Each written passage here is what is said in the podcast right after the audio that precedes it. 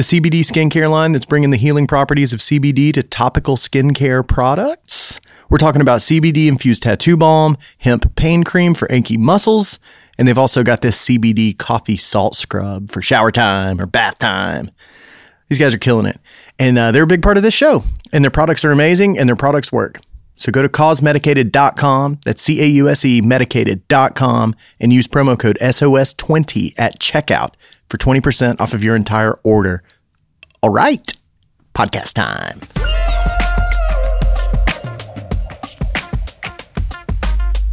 Well, welcome into South of Scruffy podcast. My name is Ben Fields. I am the host of this podcast. You found it. You found the show. Thanks for being here.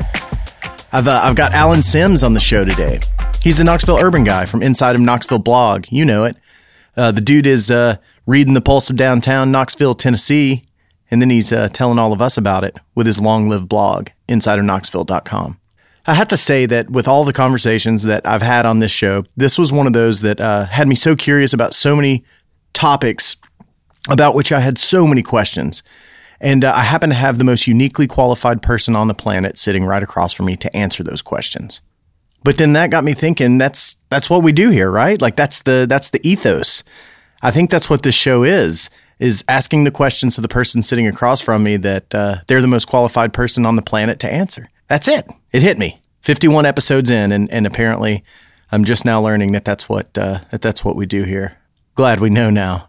And I think uh, Alan and I got into a lot of those kind of if you know you know kind of topics. You dig? You know some of those rumors or, or rumblings or those questions like why was that window broken out above Mast General Store with blood all around it? Stuff like that that Alan knows the answer to.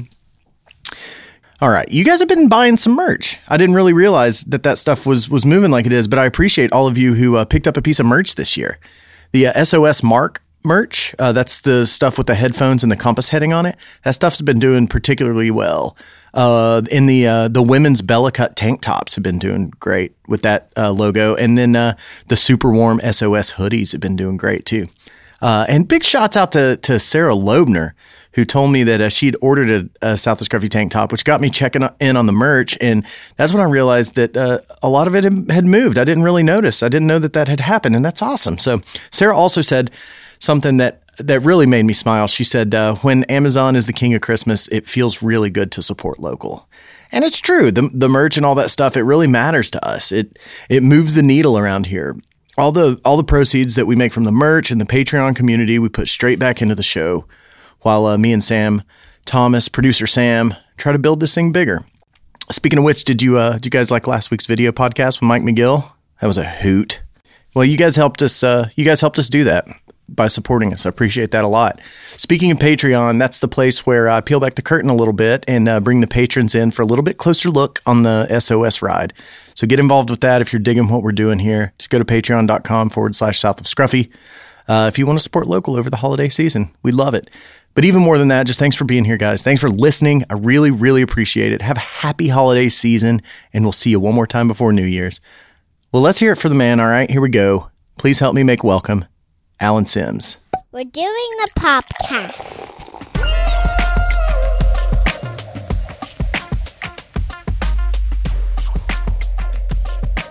To hear it. And do you need me really No, close to you're- the mic? You're perfect right there. Levels are okay. Yeah. Good. All right. So you have you. This is not your first time in front of a microphone. It sounds. you know, I really actually enjoy being in front of a microphone. really. Yeah, I, even even before I was a blogger, when I was working in public schools, I was interviewed um, a bunch of times on the news, just for different reasons. Different things would come up, and I always enjoyed television, and yeah, being in front of a microphone's good. When I watched your uh, your intro video on on the blog, Mm-hmm. um, it was clear that you're pretty comfortable speaking. It's Yeah. good. You're a storyteller. It seems like. Well, it's funny. Um, I've I've had three different careers basically. I, I was a counselor for twenty years or so. In schools, hmm Most of the time, not not the whole time, but most of it, which is where I met Alice Crook, your mother-in-law. Um, so I did that for about 20 years. I was um, a librarian for about 13 years, um, and then then I did this, and now I've done this for 11. And it's funny; those sound like such different things, but I've found um, as a blogger and doing the radio show and the other things that I've gotten involved in, that those things were really served me well. I mean, my counseling skills, I interview people. So, Right. I mean, you know, that's, it couldn't be more perfect. And then I'm constantly having to find information, research things. And as a librarian, you know, that was a big part of the training. So it's funny how life, you know, kind of takes you in a direction you couldn't have imagined, but it all sort of makes sense when you look back on it. Yeah, it seems like you're the most uniquely qualified person to do what you do. It is kind of funny. so you're you haven't always been in Knoxville, right? I I was right. a little bit of research I, I did on you. I, I try not to do too much because I like to be surprised when I hear. Right. Right. I do know you're a Florida Gator already. I'm, you know, Sorry, I wasn't going to mention that. You brought it up, and it is that weekend. Oh, it is, isn't it? Yeah, That's it the- is. Oh, yeah. It is. Oh, yeah. Uh, but but I, I heard 30 years ago you moved to Knoxville. Yeah, well, forty actually. 40. Forty. Yeah, I moved in nineteen. Uh, well, eighty-two, so almost forty. The World's Fair year. Was it happening when you got here? Uh, it was, and so we went once, but it was coincidental to us arriving here. Yeah, I'm from Mobile, Alabama, Gulf Coast, and um, my wife and I moved to Gainesville, Florida, for me to do graduate work, which is hence the Gator connection. Yeah. Uh, and then in '82, uh, we were broke wherever we lived and jobless, so it Sure. didn't matter where we lived. Right. So we looked at a map and started thinking. Uh, I was thinking of graduate school again, another level graduate school at UT. Um, actually, there were there were two programs in counseling psychology, and I was I was looking at the two. There were two in the South. One was in Hattiesburg, Mississippi, What's the college there? Southern Miss. Southern Miss. Yeah. And the other was UT Knoxville. Well, I'm from Alabama, so I know about Mississippi. Sure. Yeah. So uh, yeah, we looked at the map, and I said, "Oh yeah, near the mountains. That's where I've always wanted to live anyway." So never looked back. Well, you're still here. It says something about it. Oh, we've adored it. I, Really? You know, this is a great place. We've found it to be a great place to raise a child. And I fell in love with, you know, I've always loved cities, but I fell in love with downtown, even back when it was sort of destitute, back in the 80s and Yeah. so forth. Yeah, it's it's. Uh, I mean, your your blog. You said 11 years you've been doing it. Mm-hmm. It's. I mean, it coincides a, a lot with you know the revival of downtown. It does. bit Quite honestly, I'm, I'm the reason. Yeah. You know, I mean, we can just go ahead and let the secret out now. If we're being honest. Not at all. Uh, when my wife and I, uh, like I said, I, I, I went downtown a lot over the years to Ella Guru's, and uh, they had a great series of blues shows at the Bijou, and there was even a Mardi Gras on uh, Central at one point. So we we went down there really when I look back on it, it seems like a lot for what was not going on in downtown and, you know, the demise that was happening. But by the time, fast forward to 2009, uh, when we moved downtown, it, seemed to us like downtown had been made over and it was fresh and shiny and ready to go. Uh, I look back at that now and it seems a little humorous because it's come so far in the last 11 years. But no, the revitalization was already happening. We, we were already spending all our spare time downtown Really? hmm in 2009. And you were living in West Knoxville at the time. Okay. Mm-hmm. Yeah. Because you did you guys grow up near Bearden? Did, did your kid Uh, go to Bearden? Is that Mhm. right? Yeah. Okay. Right. I did Right. too. So we we grew up out in that out in that area. Yeah. Uh, but downtown was somewhere we didn't go until like, around sundown in the city. Mm-hmm. Uh, kind of timeline is when we started to be aware, and, Right. and there still wasn't a whole lot going on, Mm-hmm. but. It, you know, the hundred block was, uh, I I think, uh, under construction for about fifteen years. It seemed like when I was in college, and and and after that. But yeah, you look at it now, and even in the last, yeah, two thousand nine, 11 years ago, it, it is just, it's a lot, little bit shinier now. It's a lot shinier now. I, we kind of look back and chuckle on that now, but you know there were um, there were a few restaurants that had kind of started, and um, the West were already doing their first round of uh, of things, and uh, you know so we, we loved some of those spots, and so we were we were down there quite a bit. Sundown in the City, I mean that was a big thing for for downtown. I mean because it did put downtown on the map of the radar of a lot of people, uh, and I went to just not all of them, but probably ninety five percent of them. Have you guys lived in the same place the whole time you've, uh, since you moved downtown? No, actually, Lived a couple different We've lived a couple places. different places. What took us downtown first was there's this wonderful place, if people don't know it, uh, called Kendrick Place, Mm-hmm. and it is gorgeous. It's uh, two rows of seven each in each row. Uh, townhomes. It's next to And- Chesapeake's, right? and it's the only uh, original row of townhomes left in downtown, right in the heart of downtown. There's some just out, and uh, they're hundred years old, and they're just they're just gorgeous. So we fell in love with that, and that's what got us there. Um, unfortunately, they also have three floors each. A Yeah. basement and then two floors above. And so at a certain point, my wife said, "You know what? I'm I'm kind of tired of going up and downstairs." So Yeah. we moved about a year and a half ago and live um, over Mast General Store now. Okay. My my parents live right across the street. Oh, really? They live in uh, Lerner. Lerner Lerner Lofts. Yeah. What happened with that window that was busted out with all the blood on it? All right, you want a story? I would do I want a story. This is a story. I was walking by. Uh-huh. I saw Servpro out at the street It, cleaning it up. turns out I'm the man to tell the story. Are you really? Because I was intimately involved. or were you really? Yes. Okay. So uh, it was a Saturday morning, I think, and it, it was, was. about I want to say 5 a.m. Right around that, maybe 4:30, something like that. And all of a sudden, in Gallery Lofts, which is like I say above a Mast General Store, the, the fire alarm goes off in the middle of the night. This is not smoke detector. That's irritating. This was fire alarm Right. for the building.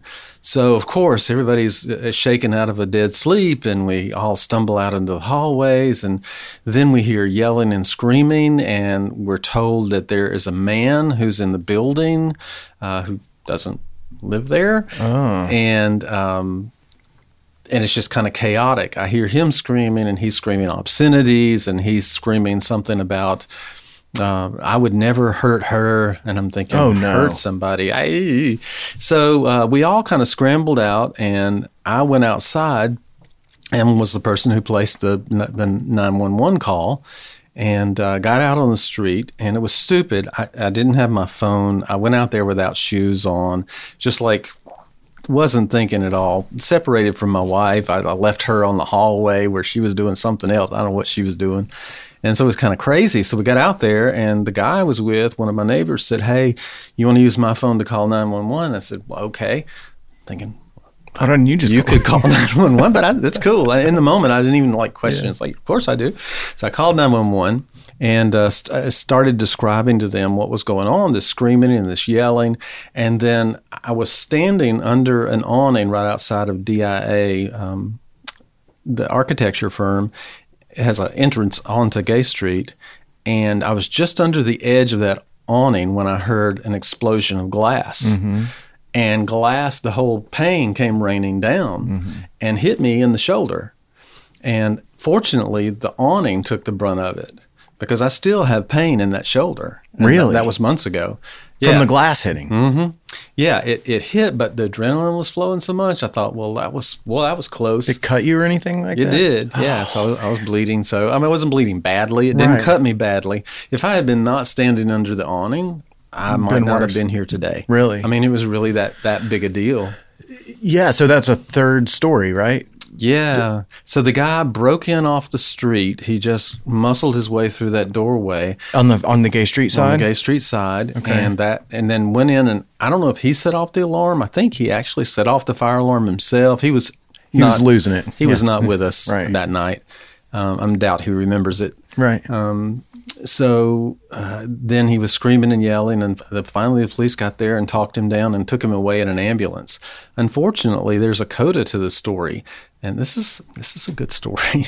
Um, s- the coda is that about three weeks later, there was a woman killed in South Knoxville, and he was the guy. really? Yeah, yeah, he was. So, or I say killed, she was shot. I'm not. Rec- You're not sure if she made it or she not? died or not, but. So how, why did he break the glass? How did the glass get broken? Nobody knows, Nobody and I knows. doubt he knows. Is that was that in in the stairwell? Mm-hmm. Okay. But he did not go through the window, or he, would have landed on you instead of the glass. Uh, yeah, well, he I would have been gone by the time he. Well, I guess if he had come through with the glass, yes, he would have landed on me. But uh, but yeah, they talked him down and, and got him out of there. It was you know it was quite sad. Just thinking, who is this person and what what has brought them to this moment? Yeah, I, I was going to see my parents, and I and I saw the Servpro trucks there, that you know hazmat people, and he and I, had bled all over the the stairwell. it really, and the window too. Yeah. it, the, there was a hole in the window that was probably about I don't know a couple feet in diameter, and it looked like somebody went through it. Yeah, I don't think he went through. He didn't. go He didn't, he or he would have hit the awning. Right, Yeah. but he uh, but he smashed it. So you know, I, I guess to to bring it full circle back to downtown and and so forth, um, it, it's just one of those elements of reality. You know, there. Yeah. The reason I love cities and have since I was a small child, I think, is because it's the best and worst of everything. Mm-hmm. It's it's all of humanity on display. You can't pretend everything's perfect, um, but you can also get the best of everything in a city. You know, the best food. You know, whatever it is. right. And um, but then there's always that reality, Mm-hmm. and this was you know it's one of those real moments. And I thought about it later that night. I thought you know, uh, people tend to think of people in the city as oh they're soft. Da, da, da.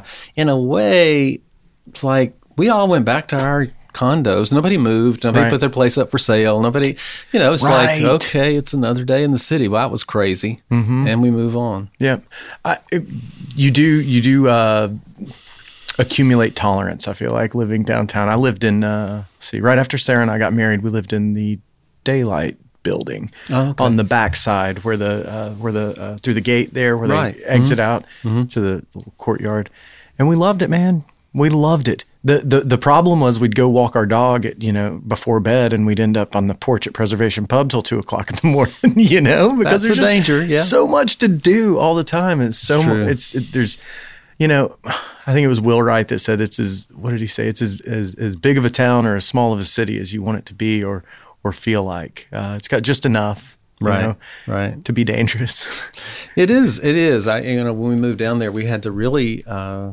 kind of recalibrate because there was always something happening, even in nine, and of course it just accumulated after that.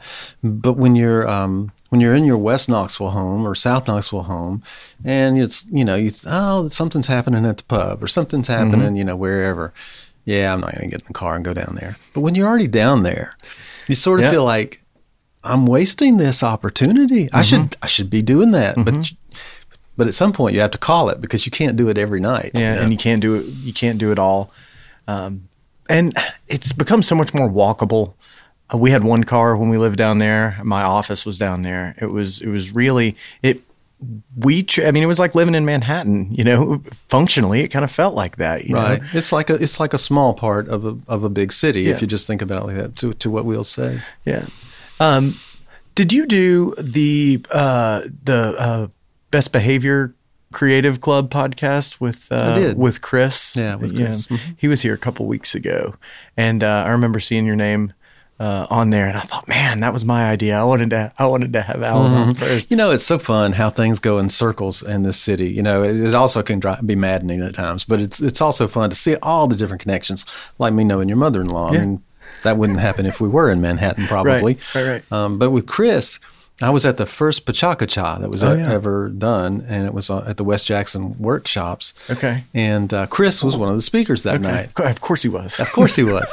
and, uh, and he was crazy. He was bizarre. he was Chris, you know, he just he was himself. And he talked about Johnny Cash and he talked about all these different things and he moved and he never stopped and and that that that uh, frenetic word flow and by the time it was over I wasn't sure what he was talking about but I really liked it a lot, you know. and uh, so see- he and I have had opportunities to connect since then, and it's, it's just nice for you know you you see somebody like that, and think, "Ah, that's a really interesting person, and ultimately you're going to know them, Sure. which is nice. Yeah. I, I- I'm trying to get the, the who's who lineup on my on my podcast. You know, I, I'm trying to think of people. You know, to say that you have inspired me is is is is very true. Um, because I think you've taken these these you know, these stories that don't are- aren't readily told and you've dug into them and they're interesting to a lot of people and you know i think the way that the way that I, I think you landed on it was that you were you were hungry for that kind of information and couldn't find it anywhere That's true. and I, I think that um, I just love I just love what you do with the with the blog. And uh, would you would you consider is is any part of it investigative? Do you think, or is it uh, or is it I would say it's rarely investigative. You know, um, Did I read some like was it when the French Market stuff with the Dovers was going down? Mm-hmm. I, I read some some of that, which which blew my mind when I when I read it. Right. But but to me, um, that wasn't the kind of story that I had come to know Right. inside of Knoxville for. Right. But it was very informative and very interesting.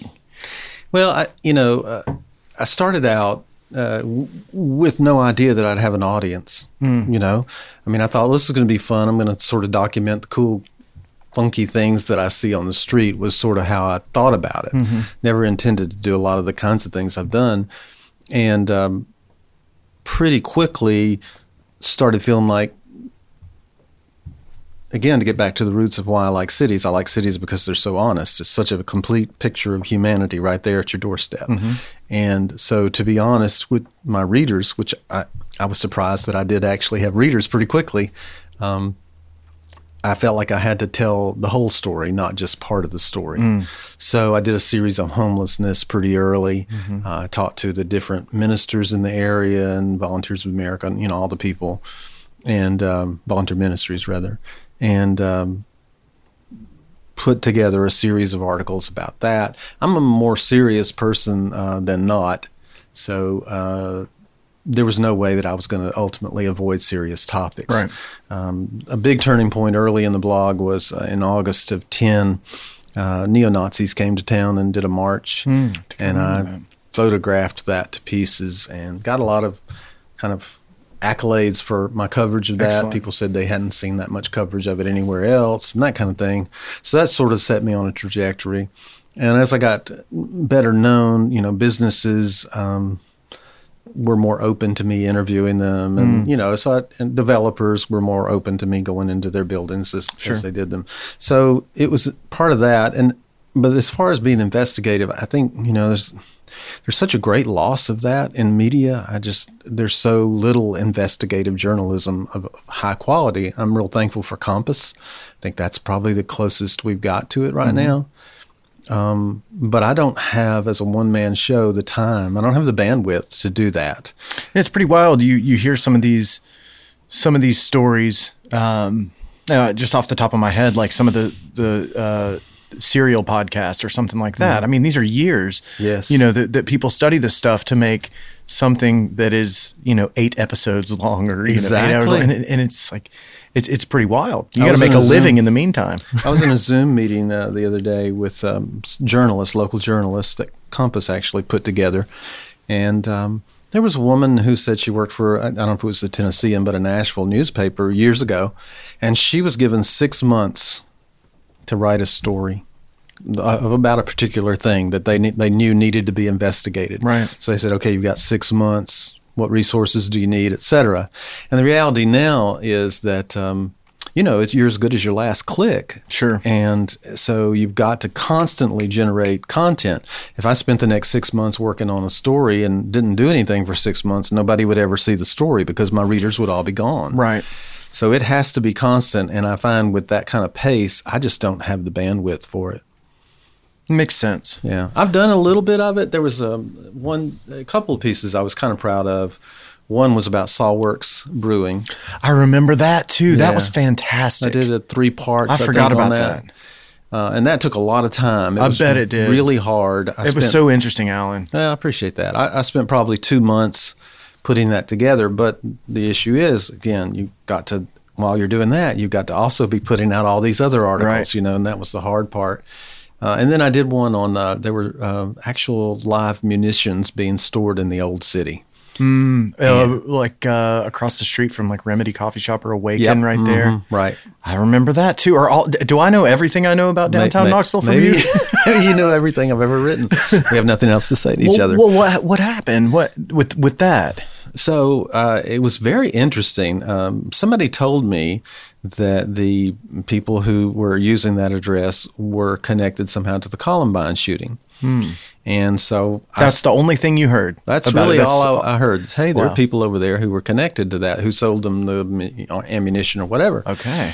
Well, that, that turned out to probably not be true, although it got murky. Um, But I started looking into the address, just doing web searches for the address and so forth. Uh, Oak Ridge Schools financed an entire day of work on that, and I appreciate them. I'll give them a shout out right now. They didn't know it at the time, but That's why they can't give you six months to write something. that's Alan. right. That's right. So yeah, I spent a whole day uh, just kind of digging into it, and then I would find this ship. I found like records of shipments and stuff of multiple pallets full of munitions being sent to this address. And so I just, you know, accumulated everything that I found and, and put it out there um, and touched a few nerves. I got a little bit of blowback from some mystery kind of blogger person or something who is somehow connected. I never really got to the bottom of everything. An invi- a, a faceless person. Yeah, I mean, he said you, you, you know, I'm connected, but I'm not what you said, or you know, it was something like okay. that. Like, so anyway, um, that was interesting. But the upshot was that uh, I was told by the city that it was not illegal for them to store pallets and pallets and pallets of munitions there. They also are. Um, they do sell guns. If I called them an arms dealer, I guess that might be. I, I would get blowback on my blog if I ever did something like that. But they, they sold guns, including um, you know the, the kind of weapons that are often used in mass shootings and so forth. And um, so it exposed that they moved out of downtown, but they're still around. really? Yeah, Was it in the in the Daniel in that building downstairs? uh, it was in part of that building somewhere. Yeah, and I I think the owners were the same. Yeah. It's uh place has gotten quite a facelift as well.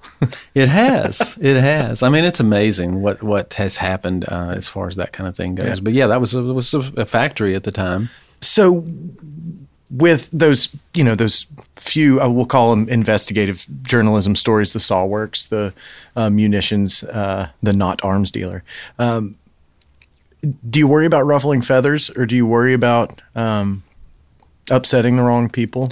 I kind of do. I mean, I, I'm not super brave or anything. Mm-hmm. Right. I'm not like um, wanting to take on some some big forces out there or whatever. Um, I, and I'm not built that way. I mean, I don't like confrontation. I'm not a typical social social media person. I've gotten better with sort of deflecting and diffusing and you know that kind of thing. I've always insisted that my comments on my blog will not be attacking other people. Good. Sometimes that phrase a bit around the edges, and I have to re- rein people in. You mean from a moderation standpoint, from mm-hmm. moderating the comments? right? Yeah. right. I mean, I, I think. I think in some respects, and, and I don't want to overinflate it, but I think the blog is super important because I think, um, for several reasons that I couldn't have anticipated, I think it brings people together to talk about things, uh, brings people together who would not have gotten together to talk about topics. So with the COVID coverage, that's certainly been the case. I've had a lot of people um, who don't believe any of the numbers, for example. And so they get on there and they challenge and, and people push back and so forth. Um, I don't think that's a bad thing as long as they aren't being hateful to each other. Sure. So that's been good. Another example is I, I write a lot about, um, you know, development. And so that, that means buildings being renovated and restored and brought back to life and that kind of thing. And a lot of times those conversations um, lead to, those articles lead to conversations between architects and people who just like buildings or people who don't get it Right. and think, well, this is stupid. And then I actually I have actual arch- architects who are readers who respond and say, well, no, it's really not stupid. Here's why. And where else are you going to talk to an architect? You know, exactly. In the comments of the inside yeah, that happens a lot of times. That's and cool. Mm-hmm. and uh, government officials, a lot of times, you know, uh, a city council person will wade into a conversation that where somebody's, you know, the typical railing against the city for Mm-hmm. something, and quite often in uninformed uh, ways, and uh, then the city official will will go back. I remember uh, having conversations like that about um, tax deferments that a lot of the businesses get, the developers get, and people saying, "Oh, it's a waste of our money," blah blah blah. And one of the city officials came on there and said, "Well, it's not a waste. Of, it's not a use of your money. It, it's just." That's not money we're spending. It's money they don't have to pay, Yeah. and it allows them to do this stuff. Right. And you know, maybe somebody heard that. Any word on the uh, the church up on Fifth? Uh, that backs up to Emory Place. Yeah, um, it's being used as a church. Really? It, it's kind of surprising to me, and I, I, have not looked into it to know the details, but I do remember uh, when it was purchased mm-hmm. that the church, if I understood correctly, um, said, you know, no restrictions from us except that we don't want it to be a church mm. after our church leaves. Because the right. first Christian had been there for 80, 100 years, something like that. I think close to 100. Really? And um, so I was surprised to see it turn back into a church. Yeah, I, uh, yeah, I used to live in Park Ridge, and mm-hmm. um, you know it's in the historic overlay where our, where our neighborhood was. And so if you did anything to the exterior of your house, you had to go to the MPC, the Metro Planning Commission, and meet with Kay Graybeal and tell her what you were going to do and right. get the get the note and all that. And I remember I was sitting in her office and I looked down and there was a stack of papers on the floor and there was a photo of the First Christian Church in a in a, a packet and it said the Ryman of Knoxville mm-hmm. and it was a proposal. that was a great one when that was talked about. That was exciting. Yeah. Yeah, and it may come come to be yet. I don't know if the church is in there permanently or if it's a stop along their way towards something else or what. Mm-hmm. It's a beautiful building. It is, and I'm and glad great location. Yeah, and I'm glad it's being maintained and not yeah. neglected. And do you, do you think that? Yeah, look at Chattanooga. Chattanooga has had both sides of the riverfront developed for a very long time. Mm-hmm. Uh, downtown Knoxville has very much felt the squeeze of the interstate and the riverfront. Mm-hmm. Do you feel like we're finally getting through those hard barriers, or do you think like it's do you think it's a slow seep? Kind of up I central. think at best it's a slow seep. Yeah. I think you know we've gotten past the interstate better than than we've dealt with the river. Mm-hmm. I mean, you can't get past the river. I mean, yep. really, really, the river's there, and that's good. I'm glad it's there. But um, I personally, I would love to see a lot more thoughtful, long term planned development along the river.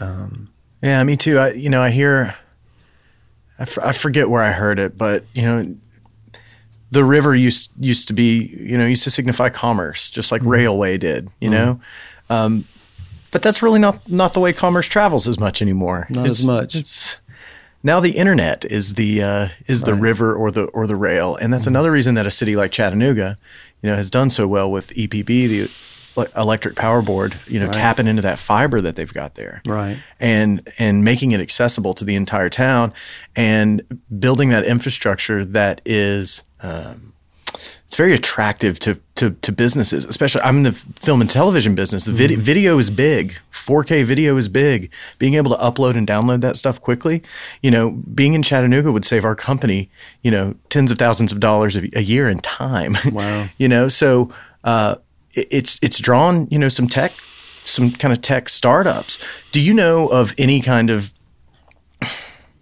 any kind of advantage that you think that we're going to try to work on to to kind of compete and to kind of bring those uh, to bring those get it, get another Axle Logistics in here, for instance. Right. You know what I mean? A young mm. company with young culture. Um, do do you see us making any kind of moves in that in that direction? You know, I, I, in fairness, I have to say probably, there could be things going on of which I am totally unaware. Mm-hmm. So I can't really say there isn't something. I would say that the proof is uh, so, so, far uh, implies to me that, um, or, or, what has happened so far implies to me that we're going to do more of that organically, like Axle or mm-hmm. whatever. Right. Um, you know, there's several really great companies that have started here. And I think if we can hold them, there might be some synergy where others come sure. here. But, uh, you know, clearly we've not been competitive with broadband. We've not we've not made the move there I think that we need to make. Even to make it more simple than broadband though, looking at what Chattanooga did, Chattanooga removed an entire road so that they could develop the north side, the south side, I think it is, of the river.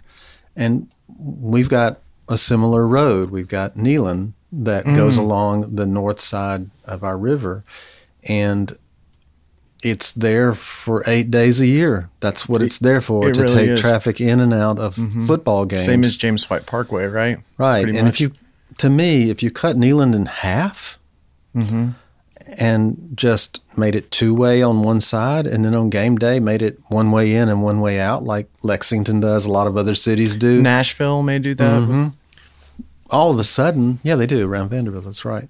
All of a sudden, you've got whatever space was taken up by those two lanes, plus the rest of the way down to the river, to actually do some development that might draw people down. And can you imagine if we had the kind of uh, restaurants and, and just other development that people enjoy down there on a game day? I've never thought about that before, but I've looked at a map so many times and l- see, seen how many miles of river frontage that is right there. That is just it's all the University of Tennessee, you know, Right. seemingly, Right.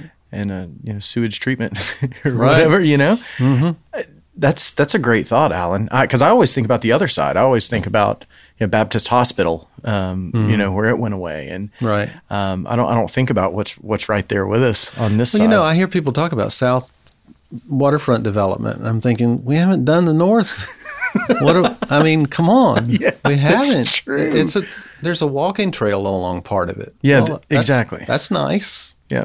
There's a Calhoun's and a Ruth's Chris and a Greenway right? in a rowing club. Right. I mean, you think about a city like Savannah and their waterfront. I mean, there are just so many great examples of, of waterfronts that are just thriving, Sure. and we act as if ours isn't there. I, I don't know.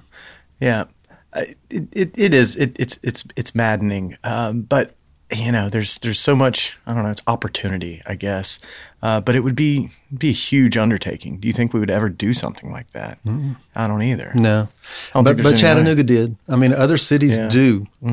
Uh, Greenville, South Carolina, made I used to live a in long-term plan and stuck to it, and they were they were almost rigid about making developers do development in a certain kind of way, and they've got this incredible asset now, and so it can be done. But I don't. I- personally don't think that um, East Tennessee, Knoxville, has the political will. I mean, we're just not a progressive, um, larger area. I think downtown is somewhat progressive, but Do you think the University of Tennessee has so much influence that that the city is almost secondary or less powerful? there are several entities that have a lot of power, and UT is one of them. And um, you know, UT has not been a friend to preservation. Uh, if you look at Fort Sanders and what they've knocked down there, Right. and even on on the other side of um, Cumberland on campus, um, a lot of times I think we're held back by the University of Tennessee, and I I say that with full recognition of all the benefits we get from Sure. having the University of Tennessee, and uh, I have a degree from there as well as from Florida, and you know, so I don't have anything against the university, but it seems like sometimes it's an outside influence, uh, outsized influence on what we do. Yeah.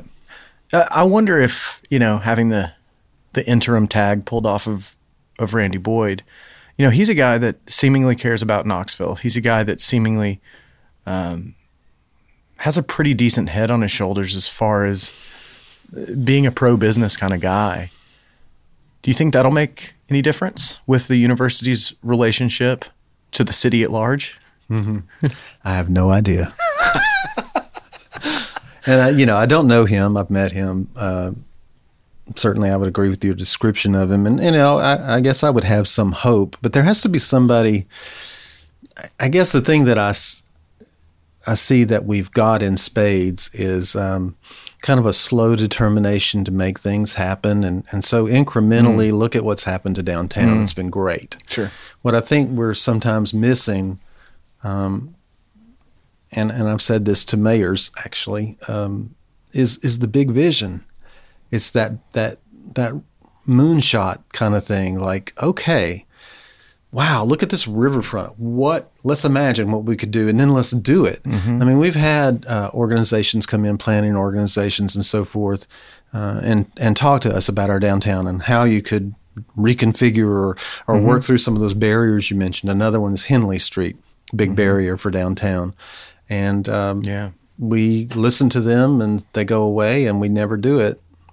Yeah, I remember an independent study that was that was done. Probably, I remember. Uh, Alan, it was probably your blog that, that I read about it. It was. was it? Yeah. uh, and the, the thing that I really took away was the kind of threefold approach to the Coliseum that there was, which was do nothing, facelift it, do something huge. Right, You know? right. And in that same same group said, uh, do something to Main Street because it's it's dead after five o'clock when all the lawyers go home. Mm-hmm. Uh, they said, get rid of Henley Street, downsize it, slow it down, put commerce there again, make it come alive again. I mean, they said several things. And We didn't are, do any of Here we are, six years later, or you know, five years later, whatever it is, and none of it has happened. Not a bit of it. That's And interesting. And nobody has What any plans to make it happen. Is it money? Is it leadership? I mean, it's obviously leadership, but I mean, is it what what what what are our what are our barriers here? I'm not sure what it is. I mean, w- w- there have to be people who have vision, uh, but it it feels like a lack of vision, a lack of a like a big picture kind of. This is what Knoxville could be, you know. I, I, for years, and uh, uh, Kim Trent was the first person I heard say this. She may not have been the first person to say it, but uh, it was when she was uh, head of Knox Heritage. She said that, that Knoxville has a self image problem. Uh, we we see ourselves as not really worthy of great things, but you know, nice things are okay if you don't mind giving them to me. You know, that kind of attitude. I I agree with that you know, statement. it's like a developer's going to do something and it's pretty okay, and well, thanks. We really appreciate that. you know, there's no, hey, wait a minute, we're Knoxville. You don't you don't build that here. You're going to have to up your game on Right. that if you want to build. If you want to get tax credits from us, then you're going to do this. Instead, Yeah. we say, okay, these are the things we want all developers to do. And then developers say, well, I can't do these three of the four Mm-hmm. things. And we say, well, okay.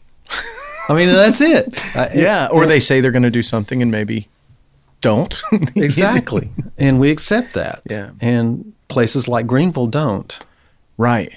Um, I when I lived in Greenville, South Carolina, it was it was after all the it, it was after the Renaissance had taken place down there.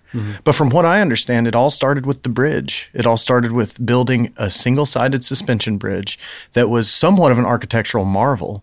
Uh, it bridged a park uh, on on one side of uh, the river to their downtown, uh, which was walkable but not very developed.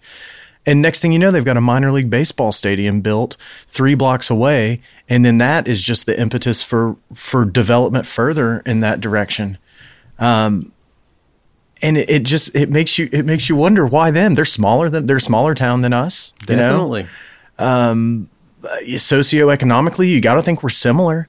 Uh, the thing that they that they do have there, some big corporations like Michelin, uh, and and some some other you know auto manufacturing uh, with lots of money and mm, foreign foreign money too. But but why not us? And and that's what I always thought living there. And I mean it, it- to the point where the Greenville Drive, a single A baseball stadium, they they uh, uh, Boston Red Sox affiliate. They built a 27 foot mini big green monster in left field. You know, it's like just it it it, it just took that little bit to make it a make it something that people wanted to go to and see. Right. And people did it. People went and hung out on dollar beer night. People went to went to dinner and went to the baseball stadium. Which Right. I, I guess the next play, next question I'll ask you is: Is it really going to happen at Knoxville Salvage? Well, I'll, I'll I'll say honestly, I don't really have any kind of inside information. Do you ho- do you hope it does? Um Yes, if it's done well. And the proposal that's been, you know, published different places, and I haven't tackled this yet. I will at some point, um, maybe soon, because they're they're really getting down to some serious steps now. Like the- Really? uh, yeah, they're, they're They'll have to close Willow, probably, right? I don't know. I, I don't know exactly how it's uh, positioned, but um, but yeah, the the uh, city and the county are in, in the next couple of weeks, I think, voting on forming a sports commission, which would be the entity that would you know kind of see it through. So I think it's going to happen. I really do, and I think it can be really good. The plans as announced. You know, here we go with this is what we say now, or we're going to say the same thing when Right. it's being done. But the, the plans as announced sound great. Yeah. My concerns with it have been that in some cities, a baseball stadium creates a dead zone. You know, it's used what thirty nights a year or something Probably. like that, mm-hmm. and it's all all active and crazy on those thirty nights a year. But mm-hmm. every day it's dead, and mm-hmm. every night, but those thirty, it's dead, and that's a disaster. Uh, we have a very small footprint for our downtown, as you said, because of those barriers, and partially because of the barriers. And um, if we kill a major section of it that's adjacent to it, then we've really messed up. If we have an ocean of parking lot out there, for example, then we've really messed up. The proposal isn't for that. The proposal is for it to be lined with shops. It's really a it's a really attractive design and for for um, condos to be built adjacent to it and you know a really major spur for development there. But there's nothing going on there now, right? True. So so if you do build a baseball stadium there, the thing that it takes away is the potential, I guess. Absolutely. Um, so it's it's a very big decision. I think the potential is an important variable there. Right. Yeah, I mean, granted, right now it's pretty much dead space, Mm-hmm. um, but th- that's not why it's valuable. Why it's valuable is that we've, as you said, we've been easing past those barriers in every direction. More so on the north side, and which is close to there, than than anywhere else. And um, so I, I just think that can be a, you know. If downtown is Manhattan, that can be Brooklyn. I mean, Yeah. it really could be. Yep. And I'll tell you what, um, you know, Randy Boyd started slowly buying some of that land when I was living over in Parkridge, and I was really excited.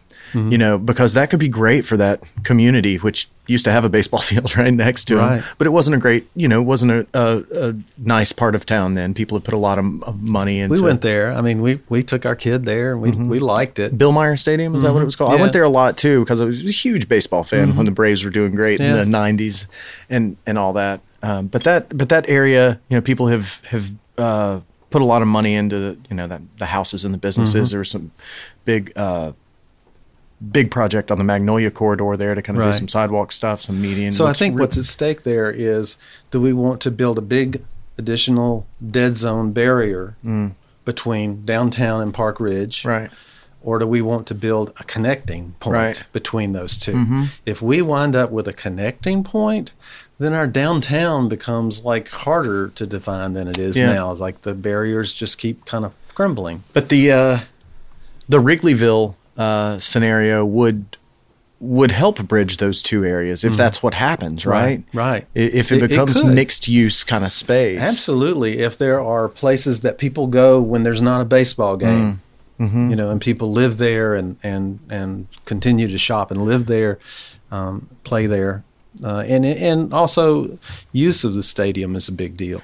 If it's just used those 30 nights a year, that's not a good thing. Right. If it's used for concerts and it's used for other things that Sure. builds community and builds foot traffic, and then it's good. Well, yeah. I mean, to go back to Greenville, you know, the the um, University of South Carolina and Clemson would play a game at the Greenville Drive Stadium every year, a neutral site game, you know, uh, things like that, or um, you know, the state championship for for for baseball. There's other kinds of, you know, big kind of uh, uh, tourism centric. Uh, things that could happen outside of you know a, a Tuesday night baseball game thirty times a year, like you said, Right. that would be a great thing. It, That would be. it feels like. But to your point, the stakes are high, mm-hmm. and it We, needs we to need to get this right. Yeah, we need to we need to get it Right. and get another shot at this. right. Um, it's it's it's probably the since the convention center probably the biggest kind of undertaking that our city would have set about. Right? Probably. Probably.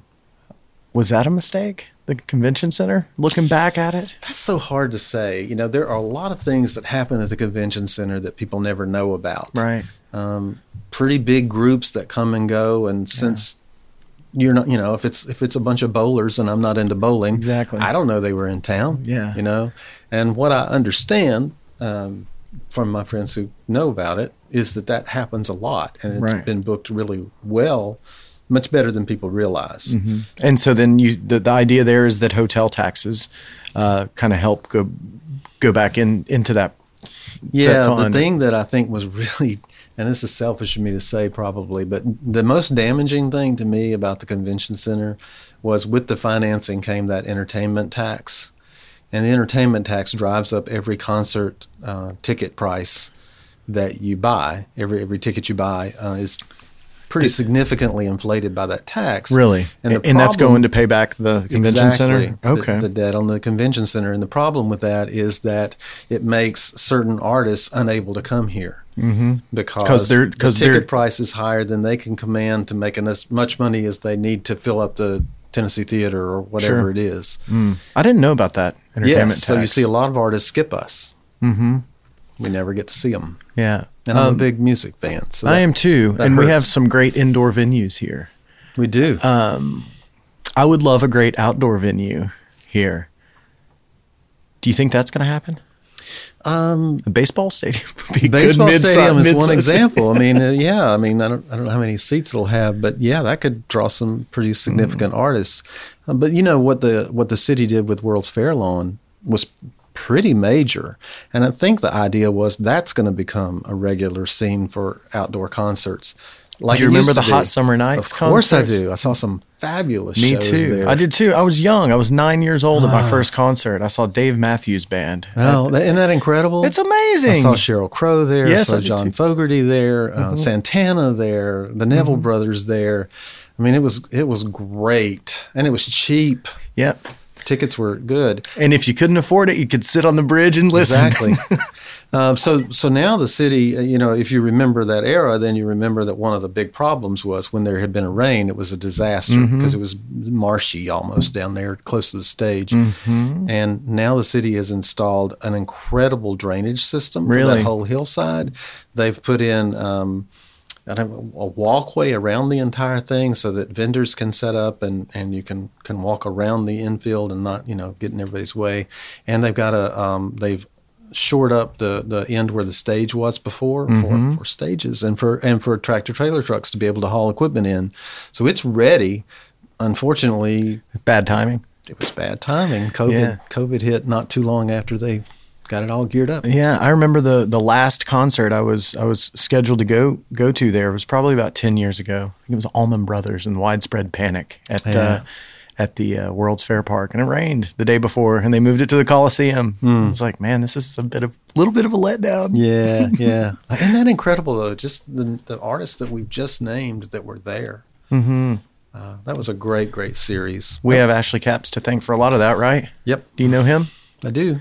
He, Yeah, uh, Ashley and I have become friends. It's, it's again, it's one of those kinds of things where you've heard of this person, you know, kind Sure. of thing in Yeah. Mm-hmm. Knoxville, and then eventually you know them because that's just the way it is. I, I first saw Ashley and knew who he was because of Ella Guru's, which was another, you know, if we're talking about great concert moments in Knoxville history, Mm-hmm.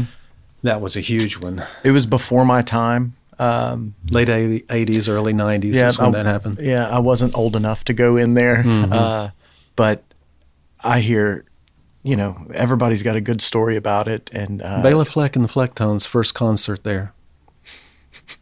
I mean, you know. I, saw John Lee Hooker there. I hung out with John Lee Hooker.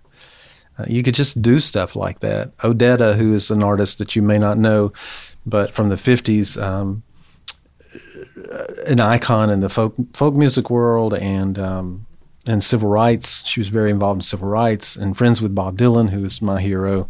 Um, I, I chatted with Odetta at her table. I mean, it was just amazing. It was a great great place. I look back on it now with great regret that I didn't go to more shows. really. Do we have something like that now? No. No. Was it just a club? Mm-hmm. Yeah, I mean, with tickets. I mean, you, you, tickets were probably twenty dollars. They were, you know, then I was living in South Knoxville. I was really poor, and I, I, I really couldn't afford to go to a bunch of them. So that's mm-hmm. why I didn't see more shows than I did. But I mean, it was a steal for who you were seeing in Right. an intimate setting. I mean, it was. I don't know how many people could fit in there. In my memory, it's like seventy-five, Wow. maybe. Wow. Yeah, John Lee Hooker with Yeah, seventy-five people. Right. Uh, Delbert McClinton, I believe I've, I've heard of a pretty epic show there. Uh, but I also heard that those days, you know, those were the tough years for Ashley too. People don't get where they to where he is, you know, without going through some tough ones, and that was grinding it out um, Right. for him, from from what I understand. And um, Well, ultimately, El went out of business. He moved it a couple of times, and then it went out of business. Uh, so, yeah, but then he then you know co co created one of the most influential music events in the United States ever. Yeah. Yeah. So that's pretty amazing. It is. And you know, that's a kind of a Knoxville story that's not told. I mean, there are a lot of people from here that have done big things like that that people just don't associate with Knoxville. I would love to tell that story. You know, I, I would I would love to get Ashley to tell that story because, you know, I've really, I really, it, just like you, I appreciate what he's done for our community, and and it's while you know you, you, you get your name in the paper and and you know Rolling Stone writes about you and the New York Times writes about big ears and you know and all that, but it is somewhat of a thankless job at the end. You know, you're mm-hmm. you're propping other people up. Mm-hmm. Um, and I really appreciate what what he's what he's done. He's a Knoxville hero. He he is. Mm. I mean, Big Ears. How improbable is it that Big Ears would be in Knoxville, Tennessee? Mm-hmm. And there's only one reason that Big Ears is in that it, Big Ears exists, mm-hmm. and that Big Ears is where it is, and that's mm-hmm. Ashley Capps. Mm-hmm. I've never been to Big Ears before, and I was supposed to go this year. I had a guest on my show. I, there was this running joke where I would where uh, I would have somebody on who had either played Big Ears or they they'd you know worked there or whatever, and they'd say, "What do you mean? What do you mean you've never been to Big Ears?" And I'm so, surprised too. Yeah, somebody offered to offered to take me. He had he had my ticket. Mm-hmm. We were ready to go, and it got got canceled this year. And and so that's that's a, a bit of of something that worries me a little bit. I feel like live music is is because of Ashley and because of others too. It's it's quite a big part of our identity here, and I wonder what this moving forward what that means with concerts not seeming like a uh, safe thing to do in the foreseeable future. How much of how much of our identity hmm. and how much of our you know culture as a city kind of gets you know either diluted or gets pause pressed on it for a minute. Certainly I'm a pause. Worried. I mean there there's so many different people, groups of people who have been hurt by this pandemic. Yes. People talk pretty quickly about restaurants and bars. Mm-hmm. That's an obvious. But there's all kinds of subsidiary uh, people, and uh, musicians have been just wiped out by this. Mm-hmm. And, you know, they were already, it was already hard enough. Uh, yeah, if you weren't you know top 1% absolutely i mean you can't make money from album sales anymore i mean mm-hmm. it's just the revenue streams tour. have just disappeared mm-hmm. so it was a struggle anyway and then this has just been horrible. Yes. And then, you know, if you think about it, it's not just the musicians, yeah, it's the workers. theaters. I mean, mm-hmm. the Tennessee and the Bijou can't have shows. How mm-hmm. long can you sustain not having shows? And then it's all the people who support that, all the sound people, all the, the transport people and so forth that go with the big bands and, and even, Absolutely. even down to little uh, local acts. I, you know, maybe it won't permanently stop it because it's not like Knoxville has a problem and everybody else is rocking right. and rolling. Right. So I don't, you know, our musicians don't have a lot of motivation to move to another place. Mm-hmm. Um, I just, I just, I'm hopeful. I, you know, if, if, there are a couple of things that define Knoxville right now, and I think that we can really be super proud of, it's our outdoor emphasis with the urban wilderness, sure. and also just all the just natural assets we have in the natural world. You know, with the Smokies so nearby, but any mm-hmm. House Mountain. I mean, you just got all these sure. things. Clinch so River. By. Yes. uh, so you know we've got that, and and the other identity I think that we we've really been forming is the music, like you say, and um, you know I, I, hope to goodness it comes back. Yeah, I, I, I do too. It's one of my favorite things to do. It is my um, favorite thing to do. Yeah. Absolutely. And getting out and about, it, and uh, it's I, I, miss it a lot. Um, Alan, there's so many things. I feel like we could do another hour if we wanted to, uh, but I, I, I just want I, I, want you to know. I'm sure people tell you all the time how much they appreciate what you do, but but I really do. I mean, obviously, I had you know five moments on you know just today where I where I realized that there was something that I intrinsically knew, mm-hmm. you know, that I knew that I didn't know that that I had gotten from you. So thank you for for everything that you do to to keep our to keep our uh, our cultural fabric together. I appreciate you saying that, and and yes, I get that a lot. I've been super super Good. blessed. I, you know, I worked for 15, 20 years as a counselor, and you know, people don't exactly come back to their counselor and say, "You changed my life." Occasionally, you get it, but usually yeah. it's like you know, you're working with people who aren't necessarily bent that way. Right. Uh, as a librarian, nobody ever said, "Hey, man, that last order you did in the nonfiction section, it rocked, buddy." I mean, you know, nobody says that, and so um, that's been a an, an, incredible and surprising gift of this era in my life. I mean, there are people out there who are grumbly anyway, and they're going to say things, whatever. But for the most part, I get thanked by strangers Good. on the street. Great. That's just, uh, it's very humbling. I've been, I'm one of the luckiest humans in the world. That's how I feel about That's it. excellent. I'm uh, I'm glad that after uh, you know a, a lifetime of serving others, you're you're you're getting uh, to a spot where it seems like some gratification is is That's there. a lot. Yeah, That's a lot. it's great. Thank you so much for being here, Alan. I appreciate it a lot. It's my privilege. And, and uh, yeah, if you think of other topics, I'll come back. I would love that. Yeah, Thank you so just much. ask. Okay, All right. Thank you. thank you.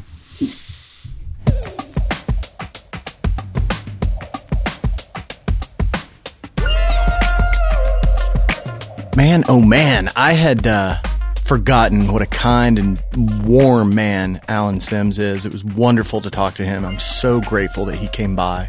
And uh, sounds like we might get a chance to uh, talk to each other again one day. Thank you guys for being here. Thanks for listening. Thanks for supporting the podcast. I appreciate it a lot. Have a great holiday season. Take care of yourselves. Take care of each other. Please be safe out there. And Matt Honkonen, play me out.